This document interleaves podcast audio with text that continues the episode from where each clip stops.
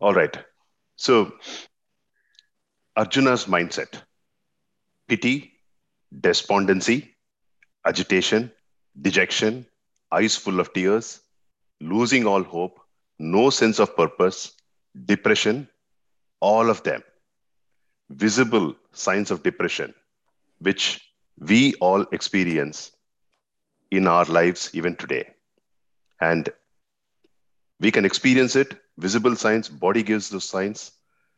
The limbs fail, mouth is parched, sweating, quivering, hand standing on end. All of them. So, lesson one the emotional mind is very strong and it covers our intellect like a thick black cloud covering the sun. These are the signs of depression that we should start looking for. The word depression may be pretty big, but at the end of the day, it is that the emotional mind is presenting itself in that particular fashion to us. Now, what happens? The intellect becomes convoluted when the emotional mind is stronger. It tries to justify, like what Arjuna tried to justify. We also try to justify our own actions. We put forth different arguments that will justify our point of view without any sufficient logical basis. We will alter facts, we will create opinions to suit our emotional turbidity. That's the reality of it. The sentiments cloud our understanding, the emotions rule us. And there is a strong sense of ego that's attached whenever we express our emotions. Just as Arjuna expressed it, how can I kill my relatives? This is called a split personality syndrome. The perception, action, sense organs, the emotional mind, the intellectual mind, all of them, they are not aligned together. This split personality happens when we the, when the emotions are strong. So lesson number two, when we are not mentally integrated, our efforts dissipate like clouds in a bright sun. This is in our life as well. Now, most of us don't seek the right kind of help for our mental well being. Right help can come only from scriptures, not through paid psychoanalysis help. Arjuna finally gives up. He surrenders to the superior intellect. He trusts Krishna's supremacy. Lesson number three success, surrender is very hard.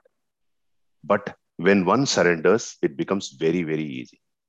Either surrender to a parent, trusted friend, or relative, or plainly to your inner conscience.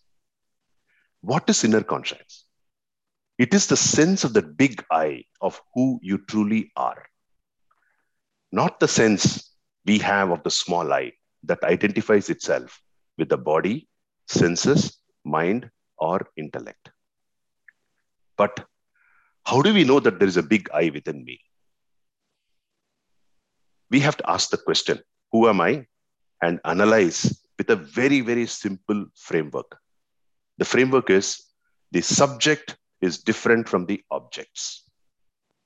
And when we ask that question, and when, when you know that the subject is standing apart from the objects, that is who you are. Heat and cold, happiness and sadness, praise and criticism, success and failure are all experienced by us. But they are not me by the same logic of subject is different from objects. They are all finite because the very fact that heat and cold come together, one after the other, success will have to come after a failure and vice versa. They're all finite in time, space, or in relationship. This too shall pass. Lesson four. Even if we don't trust anyone, trust that inner conscience. Recognize that it is there and ask, what would that inner conscience want me to do in my current state of depression? Now, why should one trust, a, trust the inner conscience? Is there such a thing? Why don't I experience that? If there is happiness, if that is happiness, if that is eternal, that is consciousness, and that is my real nature, then why don't I feel it? Are there any preparations I need to do?